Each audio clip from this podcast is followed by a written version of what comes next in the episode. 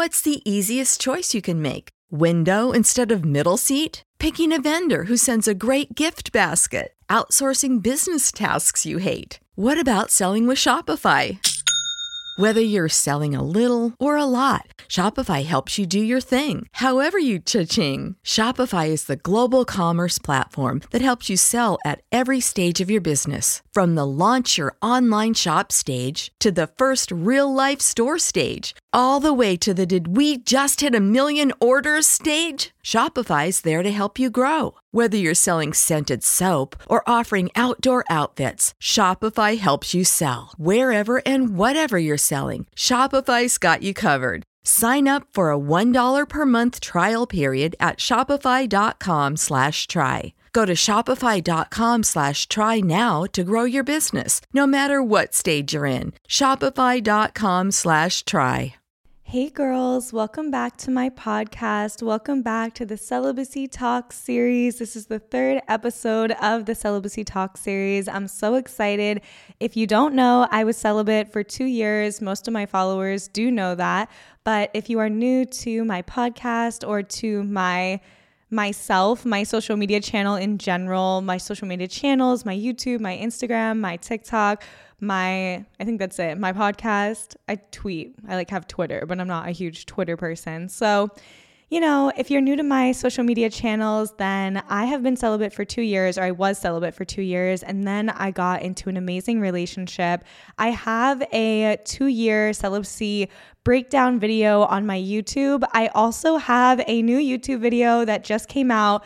I'm going to put it as the first link in my description right here in the little bio below if you love me, if you care about me, if you like my channel, if you like what I say, if you like my posts, if you like my TikTok, if you like my podcast, go watch my YouTube video right now. I'm going to dedicate my 2023 to YouTube. So go subscribe to my channel right now and go watch my November video diary video. And yeah, so that is my little intro. And without further ado, let's go into our celibacy talks episode today. And I kind of want to start out with how to not shame yourself for breaking celibacy and getting back on track. And it's something that I talk to my clients about a lot. I talk about the aspect and the real part of healing that is radical self love. And a lot of times, self love is made out on social media to be wearing, you know, nice clothes and taking a bath and taking care of your nails. And, you know, that can be part of it.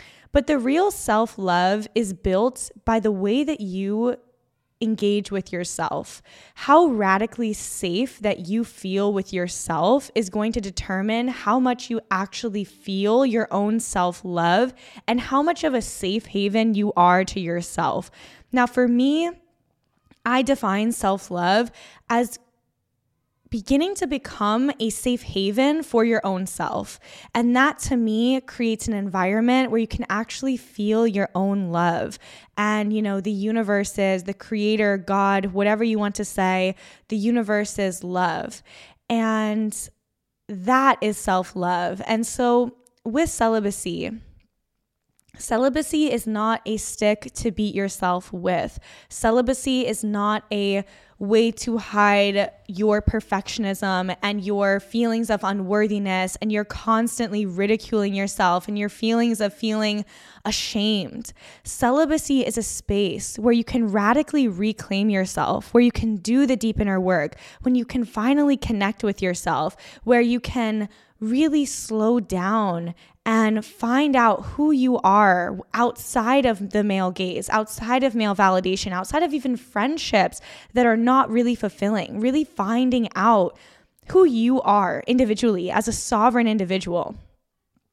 And the most important part of this is it's not a rigid, horrible, stick beating, shaming space.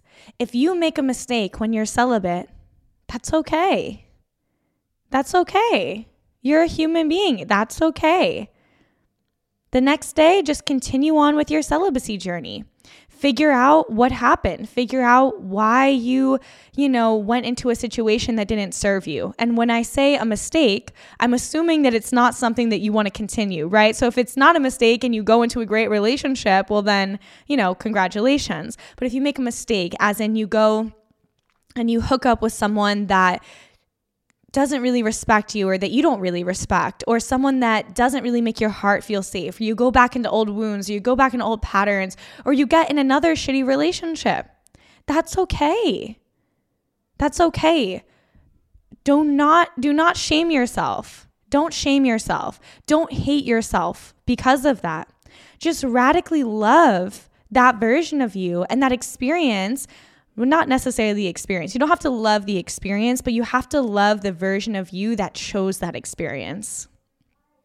If the experience was traumatic, you don't have to love the experience. You just have to love yourself choosing that.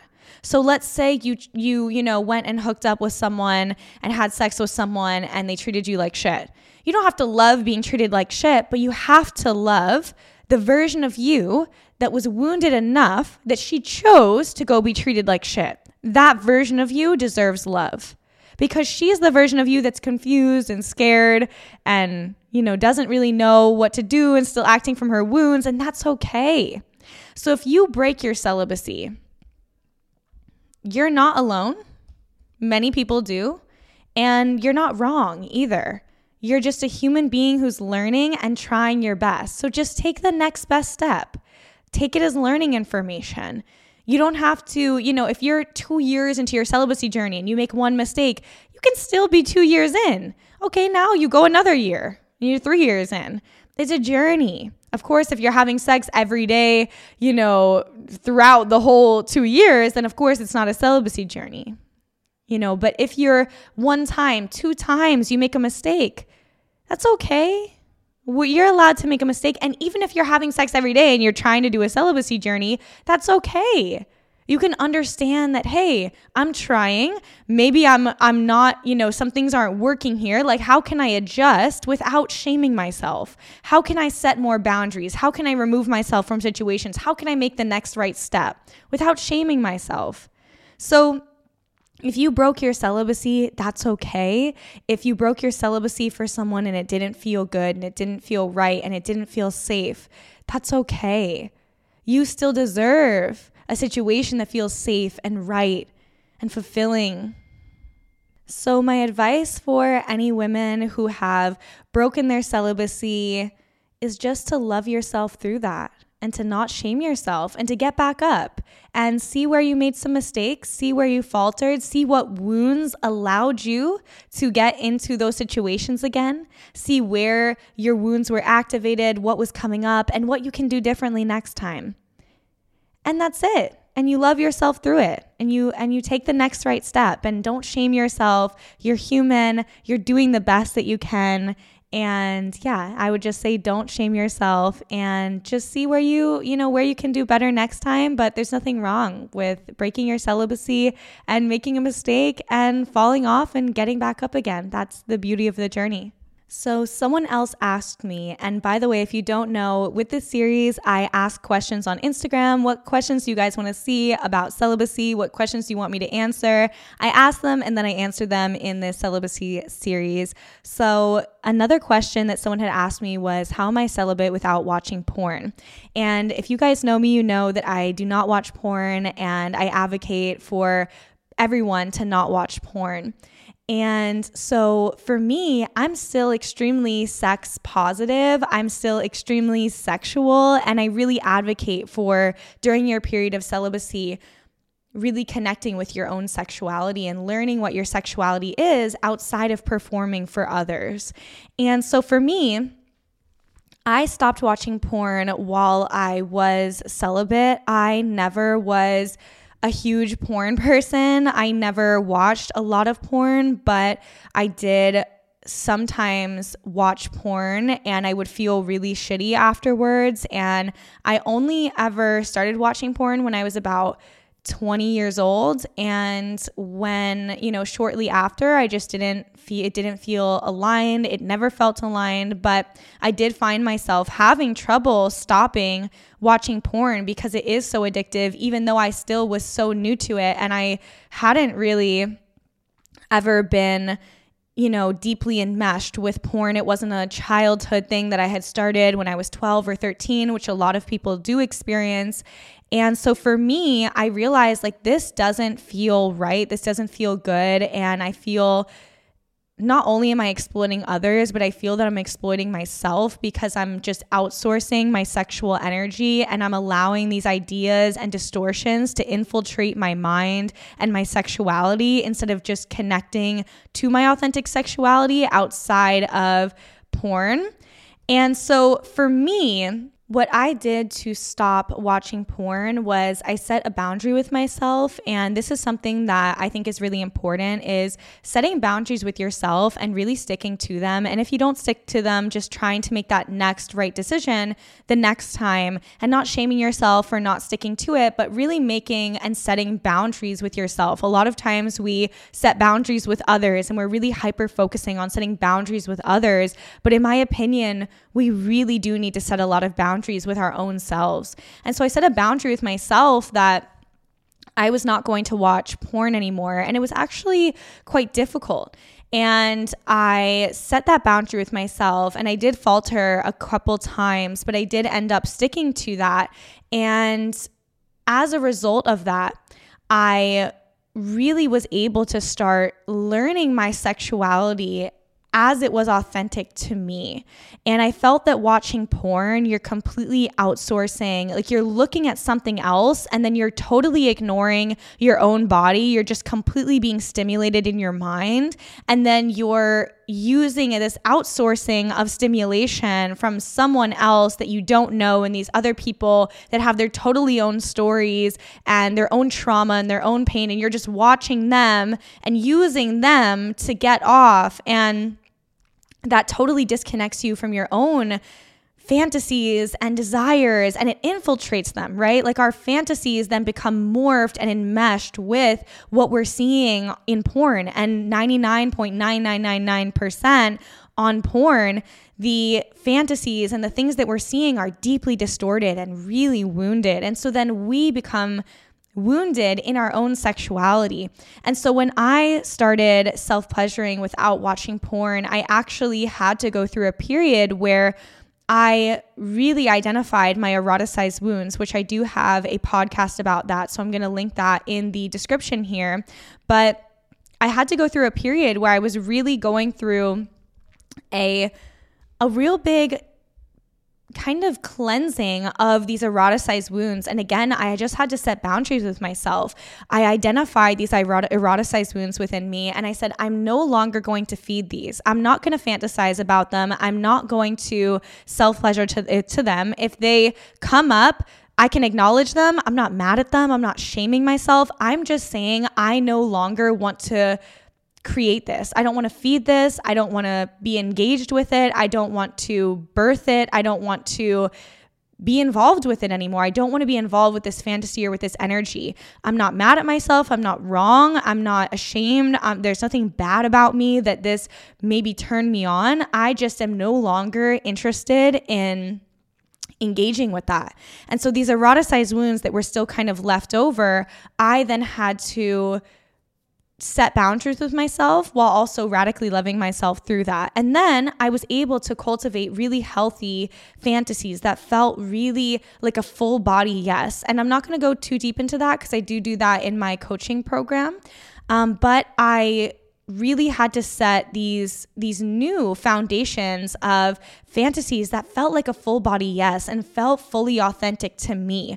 And I feel like a lot of times we feel like our fantasies are actually just other people's or what we see on porn and not really our own. And so to really take time to cultivate my own sexuality and fantasies and what turned me on and what felt like a full body yes and what felt not only stimulating sexually but also like a full body yes to my heart and also erotic at the same time but I never felt like I was abandoning myself and I didn't feel disturbed after that felt really good. So I started actually connecting with my healthy sexuality. So, long story short, how I am celibate or how I was celibate without watching porn was I fantasized and I created fantasies that felt like a full body yes and felt deeply nourishing and felt erotic and nourishing and safe and good.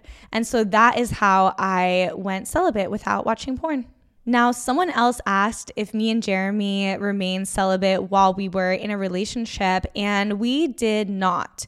So I was not comfortable being sexual before we were dating. And then once we started dating, we were intimate a couple weeks in uh, a couple weeks into us dating, I would say like a week in. And then from there, we just started building and creating healthy sexuality together.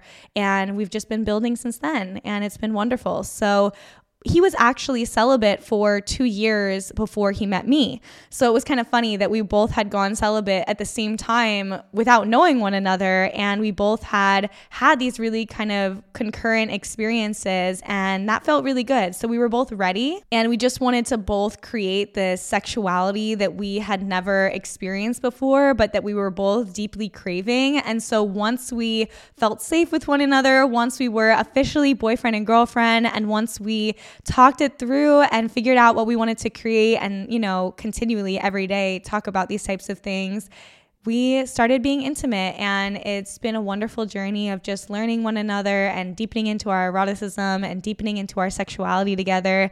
And in the beginning there was a lot of building safety. And that kind of goes in with another question which was how did you have sex and trust after celibacy?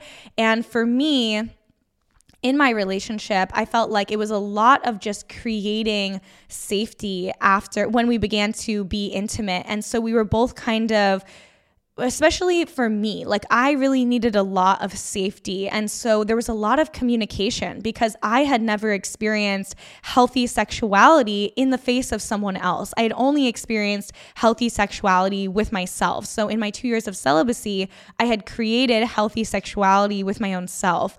But I had never experienced that with a person, with someone else. And so I had to really have this kind of learning curve, and so did he. Learning how to not perform in the face of someone else, learning all of these subtle ways that I would self abandon, the most minute and subtle and microscopic things that I would catch myself doing that were almost difficult to catch. And I would catch myself doing these small things that were not truly honoring my truth and not really, really fully authentic and raw and real, which is what I wanted. And so I had to identify all these little ways that I was self abandoning while I was showing up sexually and really just kind of cultivating a lot of honesty with one another and kind of just creating this baseline. Like that's kind of how we were thinking of it when we were just in the beginning of dating and for the first few months. We were just thinking of it as creating a baseline of healthy sexuality together. And we'd never created that before. Obviously, we didn't know each other before. So we'd only experienced that with ourselves and we needed to create that together. So it did take time. But for me, I trusted my partner. And part of creating healthy sexuality is trusting yourself to choose the right partner and trusting yourself and your own intuition, and also trusting yourself to remove yourself from a situation if it doesn't feel safe. And that's like half of feeling safe in your sexuality is trusting yourself to set boundaries or to remove yourself.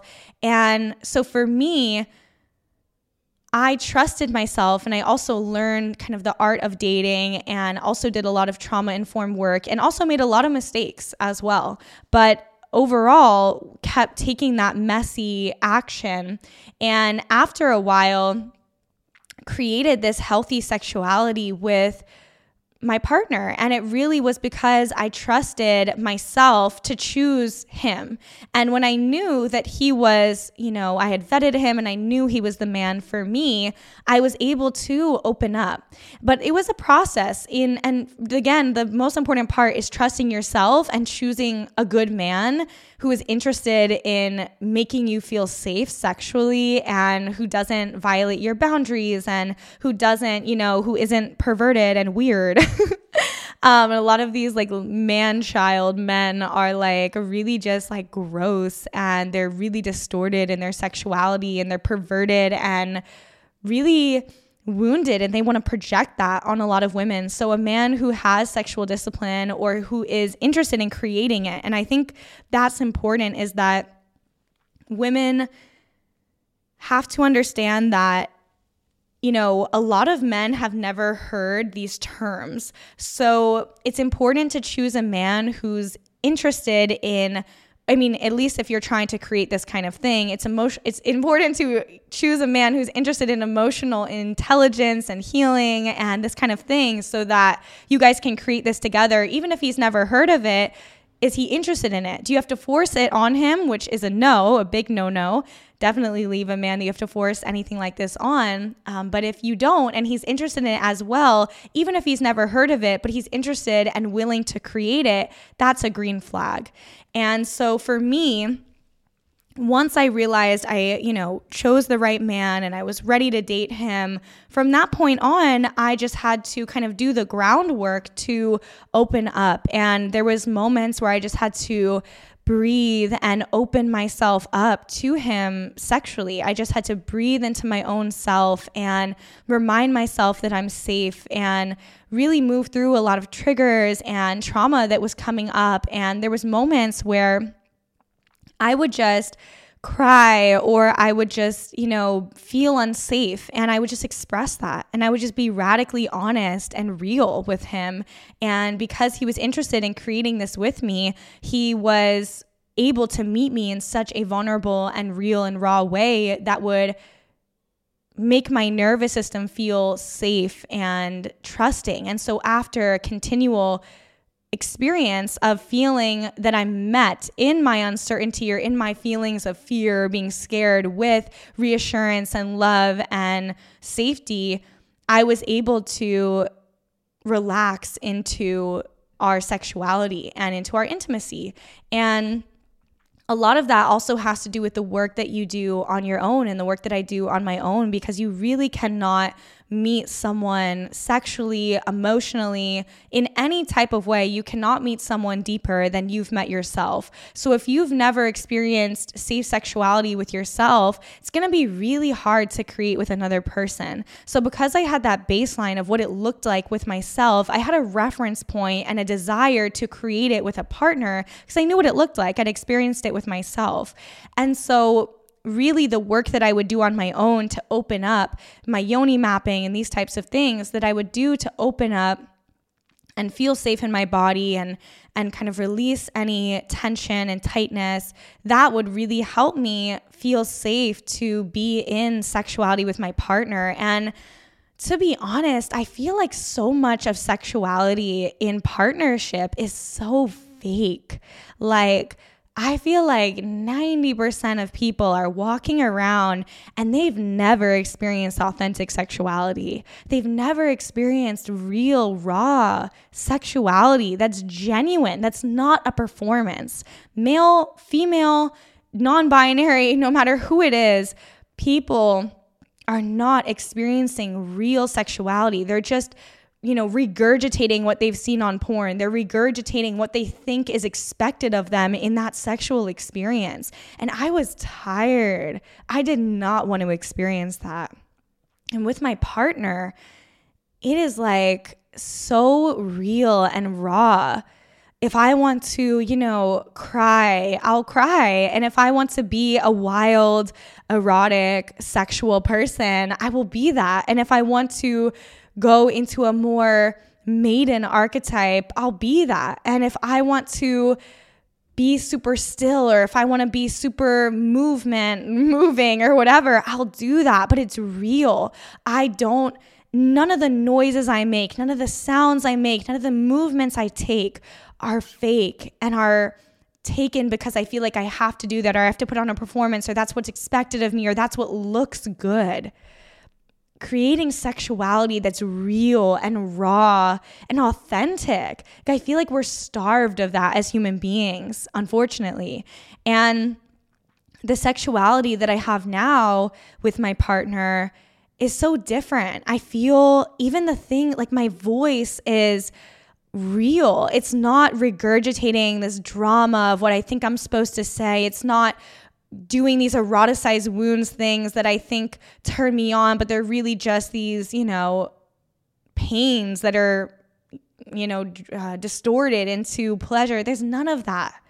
There's none of that. It's just real. It's just genuine. And sometimes that looks like me, you know, um, saying something that's not sexy. Sometimes it looks like me saying something that's really unexpected. And and even for him, and I'm not going to speak for him too much, but we've talked a lot about really connecting as a man with his own sexuality and I'm not going to speak for him, but men in general, I feel that men have a real difficulty actually connecting with their real sexuality. And I feel like in our society, we think that men have a connection to their, their sexuality, but they don't. They feel unworthy if they don't have sex, or they feel like all of their worth is tied up into how they perform sexually, or they see sex as a performance. They see sex as a performance to gain power or to gain validation or to gain worthiness, and it's not. And our sex and our sexuality in our society is so backwards. Why? Because the patriarchy, because distorted men and wounded men took over and created a wounded society, unfortunately. But this is the reality is that men aren't balanced in their sexuality and neither are women. And we need to create that in our intimate relationships desperately, or else we're going to be unfulfilled and unhappy. And to me, what really felt so good sexually was knowing that all of me was welcome. That if I didn't feel sexy and I wanted to just cry, or if I wanted to feel like, if I felt like I just, I don't know, if I wasn't comfortable or something, if I didn't want something, or if I wanted something, I could express that in a loving way, of course. But all of me, my reactions, were welcome. My authentic reactions, my authenticity was welcomed. And I feel that in the patriarchy and in our society, authenticity from women is not supported. It's not welcome because we don't actually have any masculine men the balance of the masculine and the feminine. We do actually have quite a few masculine men, genuine masculine men, divine masculine men, but we have a lot of non masculine men. And those are the men that are in power that we're seeing a lot of times. And these men, the balance of the masculine and the feminine is that the feminine gives authentic feedback and then the masculine takes that and does better. So he can lead better in his own life. The masculine and the feminine both lead in their own different ways, but the masculine takes the feedback of the feminine because the feminine feels so deeply. Now, this can happen within a person. A man can take the feedback of his own feminine and then lead better in his own life, or he can take the feedback of a woman, a feminine dominant dominant woman outside of him, and then he can show up better. But this is the balance that is supposed to be in a balanced society, in a society that honors the masculine and the feminine, is that the feminine gives that feedback and the masculine understands it, and then shows up better. It's like a computer. He calculates it and then does better next time, right? But in our society, what happens is that we have men that are so non masculine that they don't actually want the feedback of the feminine. They don't want to do better. They're not interested in hearing the authentic reactions and feelings and experiences of the feminine. So all that they experience is, and all that they want is the feminine to be codependent, to shrink herself, to put on a performance, to not be authentic, to tell them what they want to hear so that it strokes their ego. Not, they don't want the authentic expression. And that's how you can tell an immature and non masculine man from a masculine and mature man. The mature man wants the authentic feedback of the feminine. But what I'm talking about when I say authentic reactions. I mean that if I want to express and yell or if I want to breathe out my mouth really loud or if I want to move or if I want to change or if I want to cry or if I want to you know um, get sad or if I want to get happy or if I want to get wild or if I want to get other ways right like all of my spectrum of emotions are held in my sexual experiences with my partner and that is really, really valuable. And that's what makes me feel so safe. And so, you know, of course, there's a time and a place. And of course, if you need to say no, that, you know, don't, you know, do that or that doesn't, you know, that hurts or something like that, of course, express that, of course. And that's something, you know, that's really important that women need to learn how to say and they need to practice saying, that hurts, please don't do that. Or just having, you know, just saying stop or something like that. And that's so important. So important. And I had to cultivate that actually in the beginning of my relationship um, in the very beginning, just learning how to speak up for myself. That was part of just building those those foundations of safety. Me learning not only how to speak up with myself, but how to speak up in the face of someone else and say, wait, you know, can we do something else? Or that doesn't feel good, or that hurts, you know, really like that hurts, or something like that. Um, and once I've trusted myself to express that to my partner, because it's not about trusting him, it's about once I trusted myself to speak up for myself, which for so long I felt my voice had been taken away just simply by living in the patriarchy.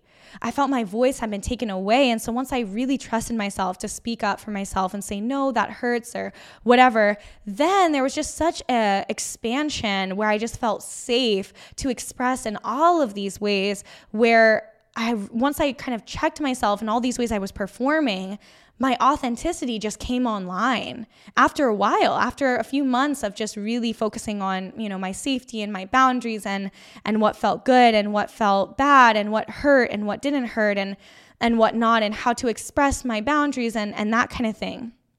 But once i had cultivated that there was just this real deep surrender into feeling like, wow, I can express anything here and it's met. And that feels really good. And that for me is why I feel so safe sexually with my partner, is because I feel like I can actually be all of me. You know, and I, I felt like I, you know, living in the patriarchy, you think you always have to perform as a woman and being reassured that your authentic experience, even if it's not regurgitating what you see porn girls do, your authentic experience, that rawness, that rawness, that's not this regurgitated, prim, pretty shit, your raw expression. Even if that's just, I don't want to move my hips, I just want to stay still. And I feel like I'm pressured to move my hips just staying still. That's my raw expression, and that's welcome. I don't need to move my hips to please my partner. All of me is welcome. My authenticity is welcome. And so that's, I think, something that makes me feel so trusting and safe sexually with my partner is that my authenticity is welcome.